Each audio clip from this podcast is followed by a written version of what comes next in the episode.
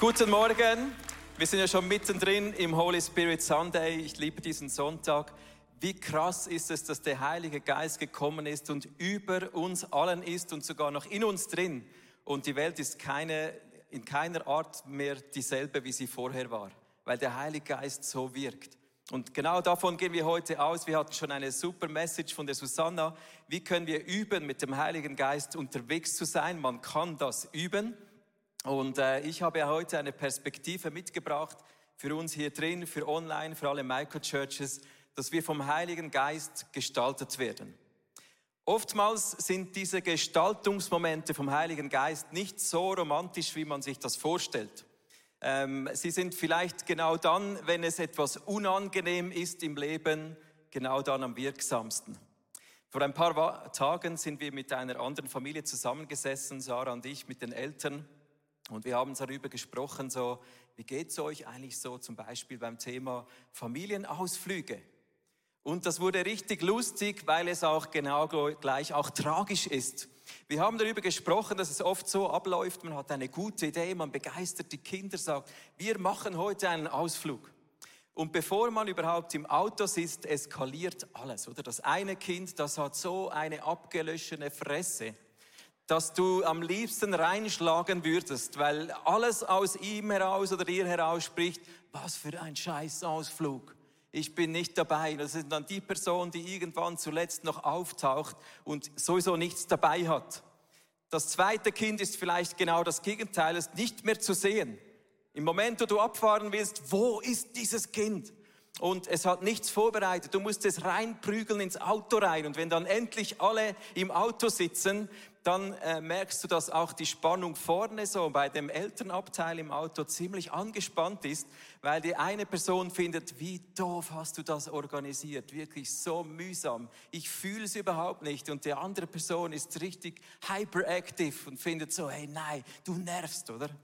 Und in dem Moment, wo dann alle vier Türen zuschlagen, da sucht man manchmal so als Vater oder auch Mutter so den Exit-Knopf wo ist hier der Fallschirm oder wo kann ich hier raus? Und bevor man diesen super mega coolen Ausflug startet, ist die Stimmung gleich null oder minus 150. Und das Schlimme ist, das ist nicht einmal, das ist dann drei, vier, fünf, sechs, das ist eine Phase, wo man mühsame Ausflüge erlebt. Wer kennt das als Eltern so? Einfach kurz als Feedback. Oh, schön. Wow, tut gut. Habt ihr gesehen? Sind doch einige hier drin. Das sind äh, so einzelne Momentaufnahmen. Es gibt auch so Phasen in unserem Leben, wo vieles schwierig läuft, vielleicht die Ehe, wo man sich einfach nicht mehr findet.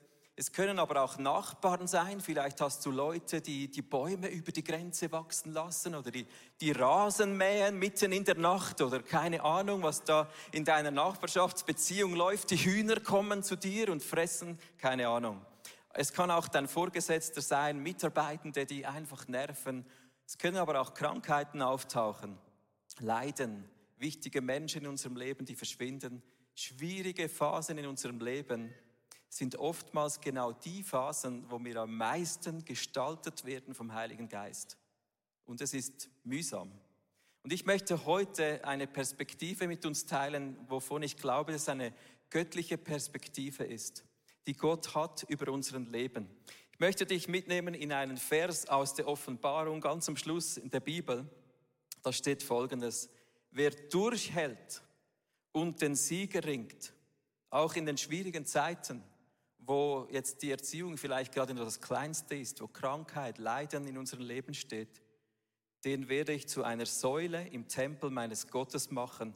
Er wird dort immer bleiben ähm, genau. Und er soll den Namen meines Gottes tragen und wird ein Bürger des neuen Jerusalem sein, der Stadt, die Gott vom Himmel herabkommen lässt. Auch meinen eigenen neuen Namen wird er erhalten. Was für eine coole, was für eine kraftvolle, was für eine krasse äh, Perspektive in unserem Leben, dass wir Säulen im Tempel Gottes sein werden. Und genau die Phasen, wo es mühsam ist, sind die Phasen, wo diese Säulen gestaltet werden. Schau, wie keine Säule irgendwo in einem Steinbruch einfach steht, die man dann abtransportieren kann, genauso wenig gibt es fertige, reife Christen, die irgendwann bei der Taufe zum Wasser aussteigen und alles ist komplett. Du hast noch nie ein fixfertiges Kind aus einer Mutter geboren gesehen, wo alles einfach schon wie bei einem Erwachsenen da ist. Das sind Babys, wie wir anfangen. Und genauso äh, spricht die Bibel auch davon. Es gibt solche Phasen. Eine Säule, die braucht wirklich äh, Bearbeitung, bis sie eine Säule ist. Ein Kind, du und ich, wir brauchen Bearbeitung, bis wir reife Christen und Christinnen sind, die in dieser Herrlichkeit von Jesus widerspiegeln. Ich möchte dir äh, zeigen, im 1. Johannes 2, da spricht, da spricht Johannes genau darüber, dass es eben verschiedene Wachstumsphasen in unserem Leben gibt. Er adressiert hier nämlich drei verschiedene Zielgruppen. Dies schreibe ich euch, mein geliebter, meine geliebten Kinder, weil ich weiß, dass eure Sünden durch Jesus Christus vergeben sind. Euch Vätern schreibe ich, weil ihr den kennt, der vom Anfang an da war. Ich werde mich aber auch an euch, ihr jungen Leute, denn ihr habt den Teufel besiegt.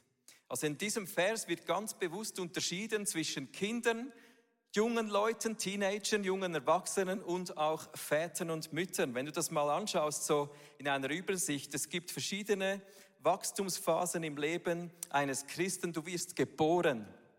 Die Bibel spricht von unserer Neugeburt, Wiedergeburt. Da gehört dazu, dass wir Glaube haben, dass wir Buße tun, dass wir getauft werden und den Heiligen Geist erhalten. Vielleicht ist heute dein Moment, wo die Wiedergeburt in dir so richtig komplett wird, weil der Heilige Geist Raum kriegt in deinem Leben. Aber das gehört eigentlich zur Geburt eines Christen. Dann kommt diese Kindheitsphase, wo wir die neue Identität in Jesus entdecken. Wir werden zu Teenagern, wo so Anfechtung und der Geist kämpft gegen das Fleisch. Wir lernen zu erkennen, wer wir wirklich sind in Gott. Und dann irgendwann sind wir Väter und Mütter. Aber in jedem Bereich unseres Lebens ist Wachstum und Veränderung und der Heilige Geist wirkt in uns, er gestaltet uns. Das wird niemals enden bis zu dem Moment, wo wir in der Box liegen oder der Urne. Aber bis dann gestaltet Gott uns durch den Heiligen Geist. Das sind Wachstumsphasen. Und schau oftmals genau dann, wenn wir Schwierigkeiten haben im Leben, wenn, wenn wir durch mühsame Momente gehen, wenn wir Krankheit haben, wenn wir leiden, wenn wir Geduld brauchen im Leben, wenn einfach die Dinge nicht vorwärts gehen, genau dann ist das größte Potenzial, dass der Heilige Geist an uns meißelt und uns zu Säulen macht und an uns wirkt. Und genau dazu möchte ich dir eine Perspektive geben. Wenn Gott uns gestaltet zu diesen Säulen, dann sind wir wohl in Erziehungsphasen drin. Hebräer 12 ist äh, so eine Lieblingsstelle für mich geworden. Ich möchte dich jetzt hineinnehmen in diese Bibeltext. Das sind vier Verse, nein, acht Verse, sorry. Du kannst dich gut zurücklehnen, einfach mal mitlesen, das auf dich wirken lassen. Es geht darum, dass wir einen liebenden Vater haben, der uns erzieht. Bisher habt ihr in dem Kampf gegen die Sünde, den wir alle zu führen haben und in dem auch ihr steht, noch nicht das Leben lassen müssen.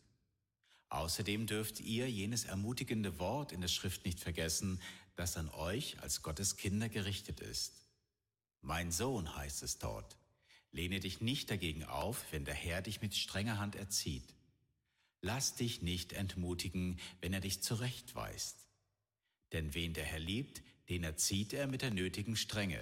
Jeden, den er als seinen Sohn annimmt, lässt er auch seine strafende Hand spüren. Wenn ihr also Nöte durchmachen müsst, dann seht darin Gottes Absicht, euch zu erziehen.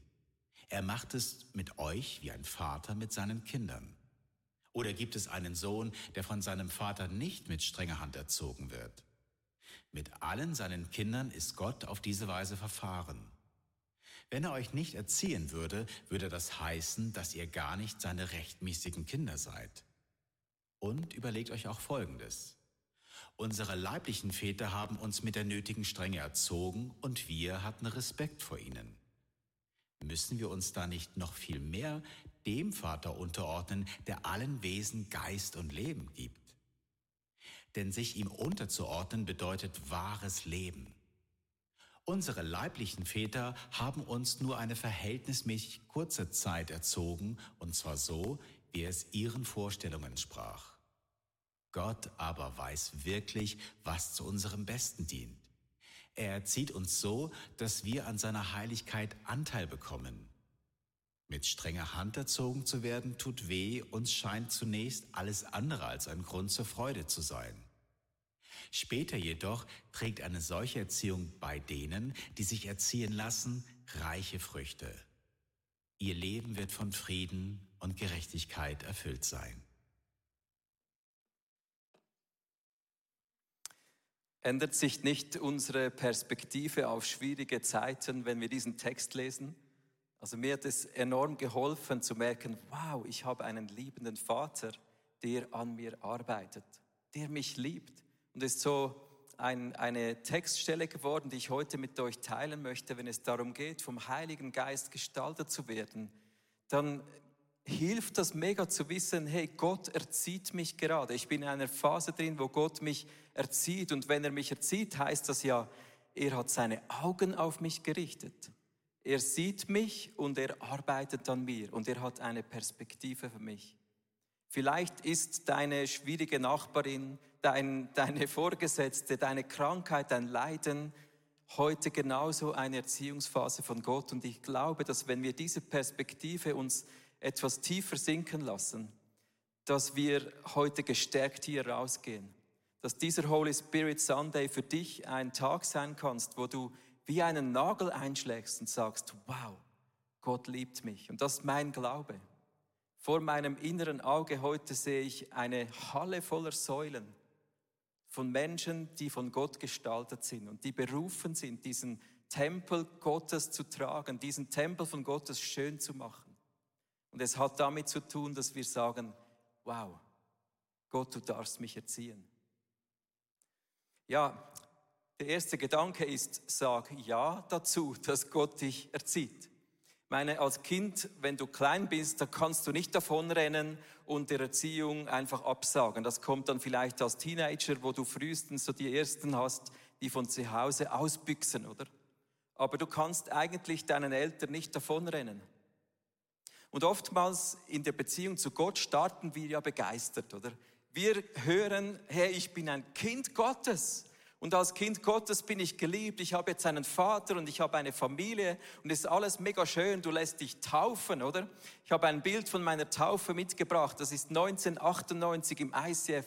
Ich war so begeistert, bin auch heute immer noch begeistert. Und der Andi Mosimann, der hat mich getauft. Der ist auch immer noch hier im ICF. Ich habe noch eine Familie gekriegt, eine neue Familie, das ICF als Church, meine Family. Und wenn du so an den Moment vielleicht in deinem Leben zurückdenkst und an die Momente jetzt vergleichsweise denkst, wo es schwierig ist in deinem Leben, da ist schnell mal möglich, dass eine Diskrepanz reinkommt. Es ist wie in der Ehe, wo wir ja auch vor dem Traualtar stehen und sagen, ja, ich will dir treu sein, dich lieben, bis der Tod uns scheidet. Da sagt man noch vieles, Hauptsache man kann die Braut nach Hause bringen, oder? Ja, was man dann in den Momenten, wo es wirklich schwierig ist, in diese schwierigen Zeiten, da ist es nicht mehr so einfach, einfach Ja und Amen zu sagen zu allem, was in der Ehe geschieht. Genauso ist es mit Gott, wenn es zu schwierigen Zeiten kommt, wo, wo Stolpersteine sich dir in den Weg stellen, wie Krankheiten, wie Menschen, die dich schleifen, die dir im Weg stehen. Das ist wie Stolpersteine. Und die Frage ist, sagst du in diesen Momenten, ja dazu. Und schau, mir hilft es eben extrem, dann diese Momente anzunehmen und sagen, ja Gott, ich sage ja dazu, weil du mich erziehst. Und wenn du mich erziehen willst, dann heißt es, du hast Wachstum für mich bereit. Und dann ist ein Stolperstein für mich kein Stolperstein, sondern wenn es Wachstum bedeutet, ist es ein Treppenstein, auf den ich steigen kann und weiter wachsen darf in die Nähe zu der Herrlichkeit von Jesus, so wie Gott sich das ausgedacht hat. Sag Ja zu diesen Erziehungsphasen von Gott, weil es alles verändert in deiner Perspektive. Was dir im Weg steht, wird nicht mehr zu einer Anfechtung, wo du sagst, oh, der Teufel, der funkt mir ständig rein. Ich bin mega angefochten. Und schau, das geschieht in unserem Leben. Wir werden angefochten. Da gibt es einen Feind, der hat keine Freude daran, wenn wir wachsen, uns vorwärts bewegen, wenn wir Jesus ähnlicher werden. Aber vielleicht sind deine schwierigen Phasen in deinem Leben gar nicht Anfechtungen. Vielleicht braucht Gott diese Umstände, um dich steigen zu lassen, um dich wachsen zu lassen, um dir Möglichkeiten zu geben, ihm noch ähnlicher zu werden, zu Säulen Gottes in seinem Tempel zu werden. Wenn diese Perspektive sinkt in unsere Herzen, dann kann plötzlich eine, eine Wachstumsperspektive kommen, die ein Ja in uns auslöst. Schau, wenn wir Hebräer jetzt so etwas durchgehen, diesen Text, den wir gelesen haben, da steht ja zum ersten Mal im Vers 7 bis 8, wenn ihr also Nöte durchmachen müsst, dann seht darin Gottes Absicht, euch zu erziehen. Also lass uns diese, diese Perspektive annehmen. Weiter unten steht dann im Hebräer 12, oder nein, noch vorher stand das 12, 12 Vers 5, da steht, mein Sohn, aus den Sprüchen zitiert, lehne dich nicht dagegen auf, wenn der Herr dich mit strenger Hand erzieht. Lass dich nicht entmutigen, wenn er dich zurechtweist. Also lass uns nicht dann davonrennen und davonhasen, uns auflehnen gegen Gott und sagen, Gott, du legst mir Stolpersteine in den Weg, ja, dann bin ich mal weg hier, oder? Und wir vergessen die Taufe, wo wir begeistert Ja gesagt haben und verlassen diesen Gott, der uns in seine Familie hineingeliebt hat, nur weil es gerade schwierig ist. Ich kann mir vorstellen, dass schwierige Geschichten heute hier vertreten sind, vor Ort, aber auch online. Menschen, die wirklich krasse Steine vor sich antreffen. Ich lade dich ein, sag heute Ja dazu, dass Gott dich erziehen darf durch diese Umstände. Vielleicht ist gerade deine Situation eine Situation, die Gott braucht, die Gott nutzt, damit du von ihm gestaltet wirst, damit er diesen Stein nutzt, dass du ihm noch ähnlicher wird, diesem Jesus Christus, und dass seine Herrlichkeit noch mehr durch dich strahlen kann. Ich möchte dir noch ein paar weitere gute Gründe geben, um Gottes Erziehung zu vertrauen. Nicht nur, dass wir uns ihm unterordnen, dass wir einfach Ja sagen, sondern in diesem Hebräer 12, da gibt es so viele ermutigende Gedanken drin.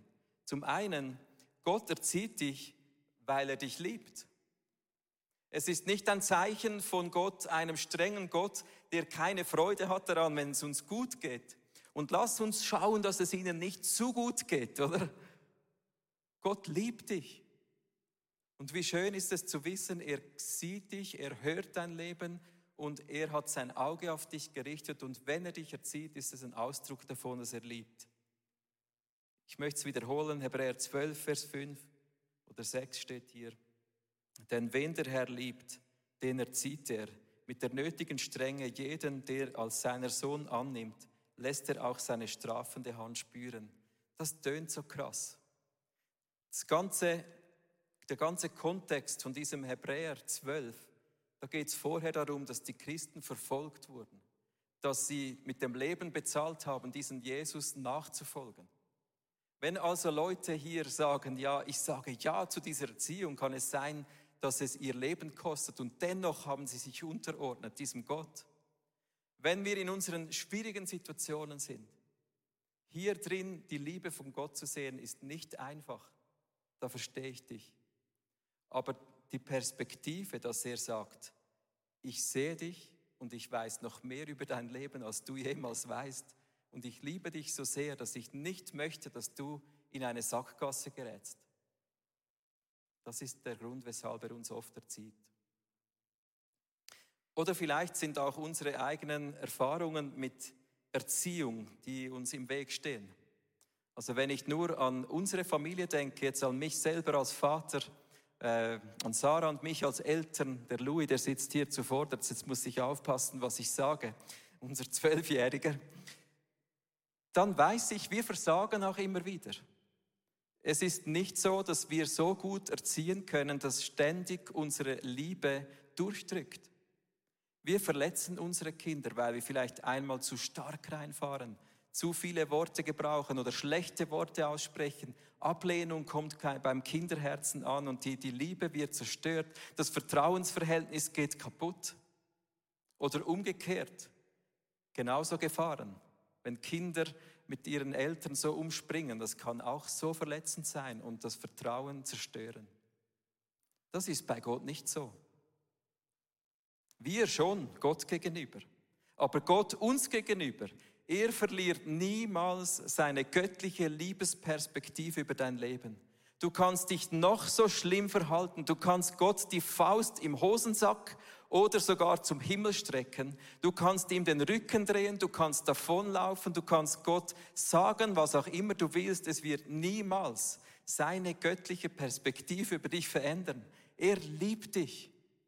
Und weil er dich liebt, möchte er dir helfen, auf den richtigen Weg zu kommen. Genau wie wir Eltern uns Mühe geben, die Kinder zu lieben und aus unserem Besten heraus ihnen Ratschläge geben, genauso ist Gott mit uns. Der zweite Gedanke, nebst dem, dass Gott uns liebt, ist der, Gott weiß, was uns zum Besten dient. Ist noch spannend hier im Hebräer 12, Vers 10, da steht folgendes, unsere leiblichen Väter haben uns, nur, haben uns nur eine verhältnismäßig kurze Zeit erzogen, und zwar so, und das tönt jetzt spannend, wie es ihren Vorstellungen entsprach.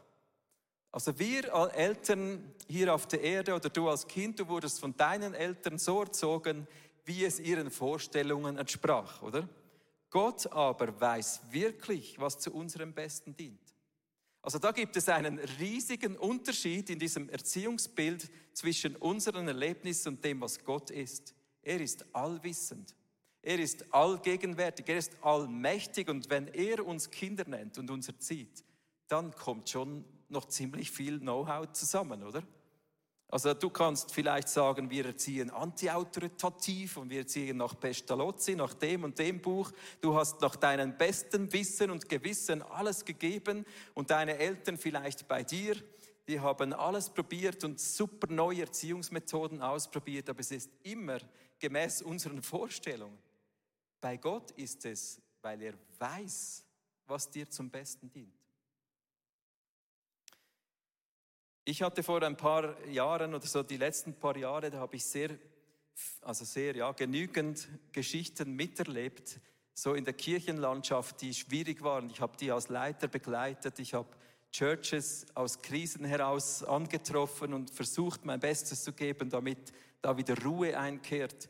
Und ich bin immer mehr über diese Geschichten wirklich innerlich traurig geworden, weil ich gedacht habe, was ist mit dieser Welt los, wenn wenn Kirche solche Geschichten schreibt, ja, was ist dann in der Welt, oder? Wenn wir als Kirchen schon dermaßen versagen, wie ist dann die Welt noch? Also was, welche Hoffnung haben wir als Kirchen, wenn dann das unsere Art ist, wie wir leiten, wie wir mit Leiterinnen und Leitern umgehen, wie wir miteinander Church bauen? Und das war für mich eine krasse Verzweiflungsschule zum Teil. Und ich hatte ab und zu so in diesen Geschichten die Aufgabe, eigentlich den Scheiß von anderen aufzuräumen. Man kann es nicht anders sagen. Und diese Gedanken haben sich irgendwann so begonnen festzukrallen. Und ich habe hab gemerkt, Gott, ich, ich bin nicht mehr so entspannt darüber, dass ich einfach hier eine Geschichte nach der anderen antreffe und Dinge aufzuräumen habe, die man einfach vorher besser machen hätte können. Und ich habe gespürt, dass Gott mich genau in solche Phase reinnimmt, wo es entweder mein Stolperstein wird oder ein Treppenstein in meiner Leiterschaft. Und ich bin auf Apostelgeschichte 20 gestoßen, wo Folgendes drinsteht. Da steht, dass Gott uns als Leiterinnen und Leiter seine Kirche, seine Gemeinde anvertraut hat, wie er seine Herde anvertraut hat. Und das sind Menschen, für die er sein Leben hingegeben hat. Und das hat mir so geholfen, in dieser Phase drin zu merken, was ist wirklich schützenswert, wenn man so eine Kirchenkrise aufräumt. Sind es meine Freundschaftsbeziehungen? Sind es die Menschen in der Kirche? Das geht manchmal, muss man sich entscheiden. Oder ist es der Ruf von ICF? Ist es das, dass wir ja nicht schlecht wegkommen? Und es wurde zu meiner Lektion zu sagen, Jesus, wofür du dein Leben gegeben hast, sind wir Menschen. Und das ist schützenswert. Und alles andere, der Ruf der Kirche oder meine Freundschaftsbeziehungen, die Leute, das ist das, was du schützen willst. Und es hat mir so geholfen, diese Lektionen zu lernen. Und es war eine Erziehungsphase, die mich wachsen lassen hat in meiner Leiterschaft. Oftmals in unserem Leben ist es ganz, ganz entscheidend, dass wir die Perspektive der Erziehung reinbringen, weil wir dann die Nuggets entdecken, weil wir dann merken, was uns wirklich zum Besten dient. Heute weiß ich, diese Phase war wichtig für mein Leben, für meine Leiterschaft hier in Zürich im Movement drin, damit ich der Leiter bin, der ich sein muss, an dem Ort, wo Gott mich gesetzt hat. Was ist in deinem Leben schwierig? Vielleicht erzieht dich Gott gerade zu etwas, weil er weiß, es wird dir noch dienen. Und das ist das, was dir zum Besten dient in deinem Leben. Gott erzieht nicht so nach Gutdünken, nach bestem Wissen und Gewissen. Gott erzieht, weil er das Beste für dich will. Ein nächster Gedanke, Gott erzieht dich so oder so und es wird noch lange dauern. Das ist äh, bei uns Menschen schnell vorbei. Aber wir sind auch nicht so schnell. Es gibt auch diese Tiere, die sind noch schneller. Zum Beispiel die Wale, die einen Wale, die wachsen. Der Blauwal, der wird 66 Kilogramm schwerer pro Tag. Also so schnell wachsen wir jetzt doch auch wieder nicht, oder? Aber bei uns wird es nie zu Ende sein, ob du ein Babychrist bist oder ob du bereits väterlich, mütterlich im Geist unterwegs bist. Gott formt immer noch an dir. Und es wird noch lange dauern. Was ist das Ziel der Menschen mit der Erziehung? Schau, wir, wir sagen, wir möchten, ich habe dir eine Statistik mitgebracht. Die Deutschen haben folgende Ziele, es ist sie eingebrennt in ihrer Erziehung. Welche Ziele verfolgen die Deutschen? Das ist zum Beispiel, dass ihre Kinder Respekt haben, dass sie ehrlich sind, dass sie verlässlich sind, hilfsbereit und höflich. Mit anderen Worten, dass Menschen zu Säulen der Gesellschaft werden. Genau so ist es bei Gott. Sein Ziel mit unserer Erziehung ist, dass wir zu Säulen in seinem Tempel werden. Er möchte uns in sein Bild verwandeln. Und wenn du diese deutschen Erziehungsziele liest, dann geht es dir vielleicht wie mir, da ist mir sofort die Frucht des Heiligen Geistes in den Sinn gekommen. Die Frucht hingegen, die der Geist Gottes hervorbringt, besteht in Liebe, Freude, Frieden, Geduld, Freundlichkeit, Güte, Treue, Sanftmut und Selbstbeherrschung. Das ist das, was Gott tut in unseren Erziehungsphasen. Er gestaltet uns, dass der Heilige Geist noch mehr Frucht bringt und dann werden wir zu Säulen dieses äh, Gottes im Tempel Gottes. Vor ein paar Monaten da wurde diese Erziehungsgeschichte in meinem Leben extrem aktuell. Ich habe schon länger Mühe mit meinen Knien. Ihr habt mein Taufbild gesehen, da war ich noch fit, so als Sportler, oder? Und das hat ähm, in meinem Leben leider etwas abgenommen. Ich habe Knieprobleme erhalten und dann im, im Herbst hatte ich immer wieder Schulterschmerzen. Und ich habe dann das mal genauer untersucht und dann kam heraus, dass ich eigentlich vor ein paar Jahren mal bei einem Sturz zwei Muskelansätze abgerissen hatte. Der Arzt hat mir so gesagt, bist du sicher, dass du es erträgst? Sitz mal hinten, sitz mal hin, oder? Er wusste schon über meine anderen Baustellen und gesagt, ja, jetzt eröffnet sich hier noch ein neues Gelenkproblem. Äh, und es war mega schwierig für mich, das zu akzeptieren, dass über alles noch diese Geschichte kommt. Und es hat mich mega umgetrieben, es hat mich aus der Balance gebracht. Es war so wieder ein Stein vor meinen Füßen, wo ich merkte, hey, die ich weiß nicht, wie ich das jetzt handle. Jetzt, jetzt kommt noch diese Schulter, oder? Kann ich nicht mehr gut Sport machen wegen den Knien, jetzt kommt noch die Schulter, soll ich das operieren und nicht? Und das hat mich krass rumgetrieben. Also viel mehr als es müsste eigentlich. Aber es war so der Moment, wo ich einfach gemerkt habe, jetzt, jetzt, musst, du, jetzt musst du das anpacken, irgendwie musst du das lösen. Und es kam so ein Schlüsselmoment, wo jemand mich auf diese Erziehungsphasen aufmerksam gemacht hat. Und dem Moment, wo ich diesen Gedanken hatte, vielleicht erzieht Gott mich gerade, in dem Moment hat die Perspektive sich verwandelt und ich habe Gott zu fragen begonnen, was tust du gerade in meinem Leben? Wo führt das eigentlich hin? Und ich möchte dich einladen, genau in diese Fragen mit reinzukommen. Wenn wir in solchen Phasen drin sind, frag den Heiligen Geist, was er gerade in deinem Leben tut. Frag ihn, weil er ist ja der, der wirkt in unserem Leben. Er ist der, der uns gestaltet zu diesen Säulen. Ich habe dann gemerkt, jetzt auf meine Frage mit dem Heiligen Geist, dass in dieser Apostelgeschichte 20, wo ich ein paar Monate vorher gemerkt habe, ich soll die Herde lieben, wie Jesus sie geliebt hat, ein Satz vorher steht, achtet auf euch selbst und achtet auf die Herde. Du, ich war mega gut schon im auf die Herde achten, aber auf mich selber achten, das hatte ich irgendwie wirklich nichts mehr so auf dem Schirm. Und diese Geschichte mit meiner Schulter, ihr seht da ein Bild eingeblendet, vor knapp vier Wochen habe ich mich dann endlich durchgerungen, sie zu operieren. Diese Geschichte ist für mich, für mich eine Geschichte, wie Gott mich formt, auf mich selber zu achten.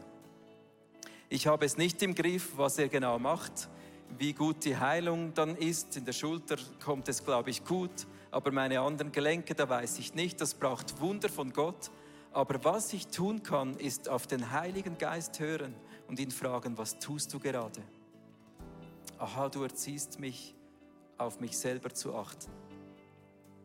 Und wenn ich so mit, mit Gott im Moment Zeiten verbringe, und dann habe ich immer diese Frage, was kann ich lernen? Und es ist eine Geduldsphase, es ist mühsam.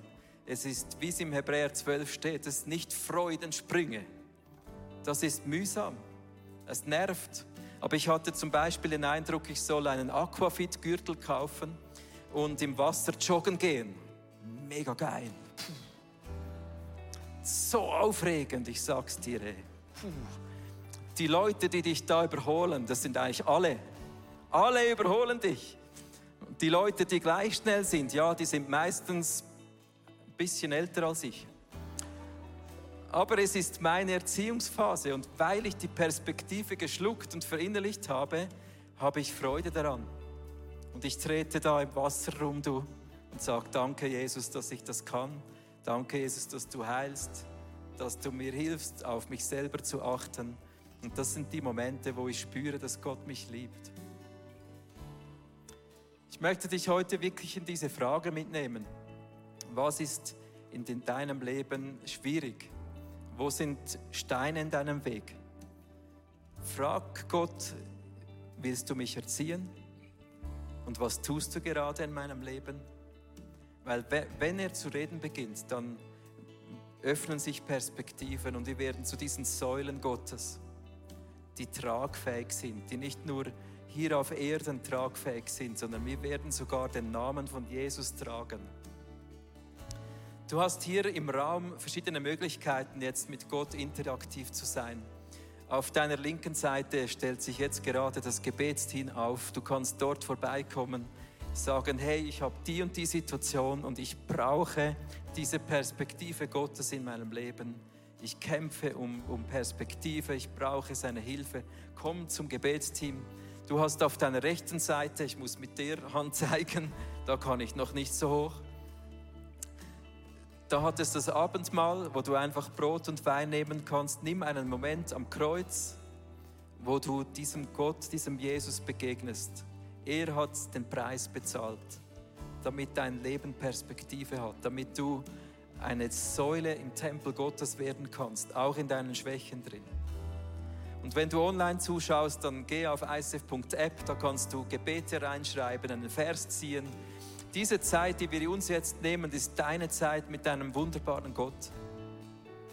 Frag ihn, sprich mit ihm. Ich möchte einfach in einen Song jetzt hineingehen mit der Band und komm nachher wieder. Wir teilen Eindrücke, wir bleiben an diesem Gott dran, weil er möchte dich gestalten heute. Nicht morgen, sondern heute wird er an dir arbeiten und hineinreden in dein Leben.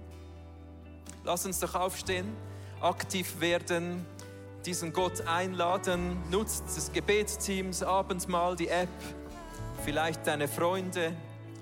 Lass uns zu diesem Gott beten.